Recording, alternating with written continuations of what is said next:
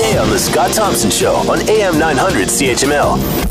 The Canadian government has will offer an apology and, of course, uh, a $10 million uh, payout to Omar Khadr for uh, keeping a underage soldier uh, in a situation like Gu- uh, Guantanamo Bay uh, for the period of 10 years. And of course, uh, a lot are uh, upset about all of this, especially after uh, he admitted to tossing the uh, the grenade which killed a, an American soldier. Uh, Khadr, born here, uh, family ties to terrorism and sympathizers. Father convinces uh, boy to go over and fight, and the rest is history, as they all say.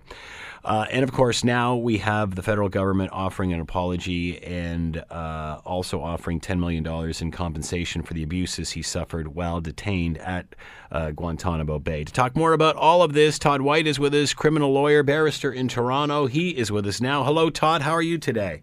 I'm well. How are you? Good. Thank you for taking the time to join us. So, uh, how are Canadians supposed to process this? Is this a waste of taxpayers' money, or is this the consequences for not acting sooner to retrieve a, an underage Canadian in Guantanamo Bay? Well, Canadians are going to react differently, but I think the government is doing the absolute right thing given the Supreme Court of Canada's decision. Mm-hmm. Um, there are two issues in, in this case.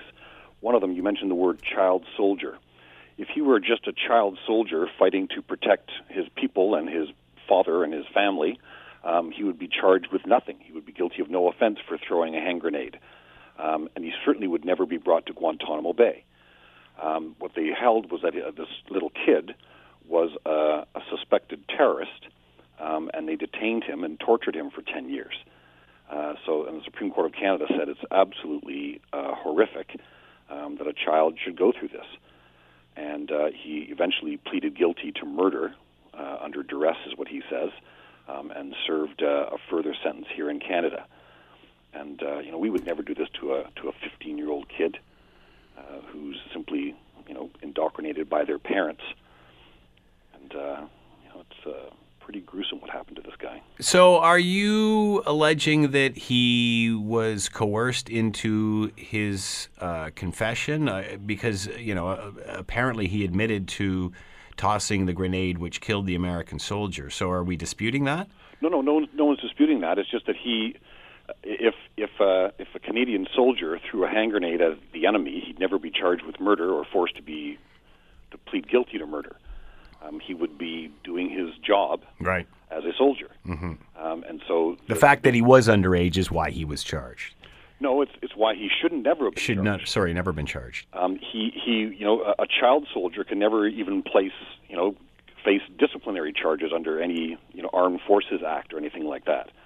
And and children who fight in wars, um, you know they don't have the mental capacity to make their own decision. They have to do what their parents tell them and what their you know superiors and seniors tell them.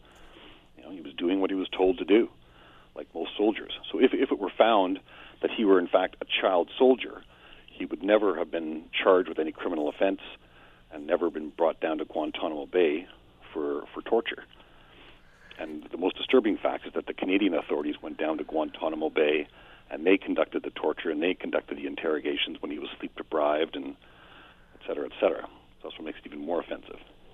So, Canadians, uh, the Canadian government should have done more to remove him from Guantanamo Bay. The Supreme Court of Canada found that as a fact. They did absolutely nothing and they cooperated instead with providing further information. And when they went down to interrogate him, um, they got information under torture and they provided it to the Americans. Uh, how are Canadians supposed to struggle uh, and and uh, I guess arrive at a conclusion uh, about this? Is this just the best of a bad scenario? Do we learn from this? What do Canadians take from this? We, we should learn from this. Um, you know, the Americans are not the almighty and powerful Wizard of Oz, and for a Canadian government to cooperate uh, fully all the time with the Americans, uh, knowing full well what's going on or being blind as to what was going on at Guantanamo Bay. Want to hear more? Download the podcast on iTunes or Google Play and listen to The Scott Thompson Show weekdays from noon to 3 on AM 900 CHML.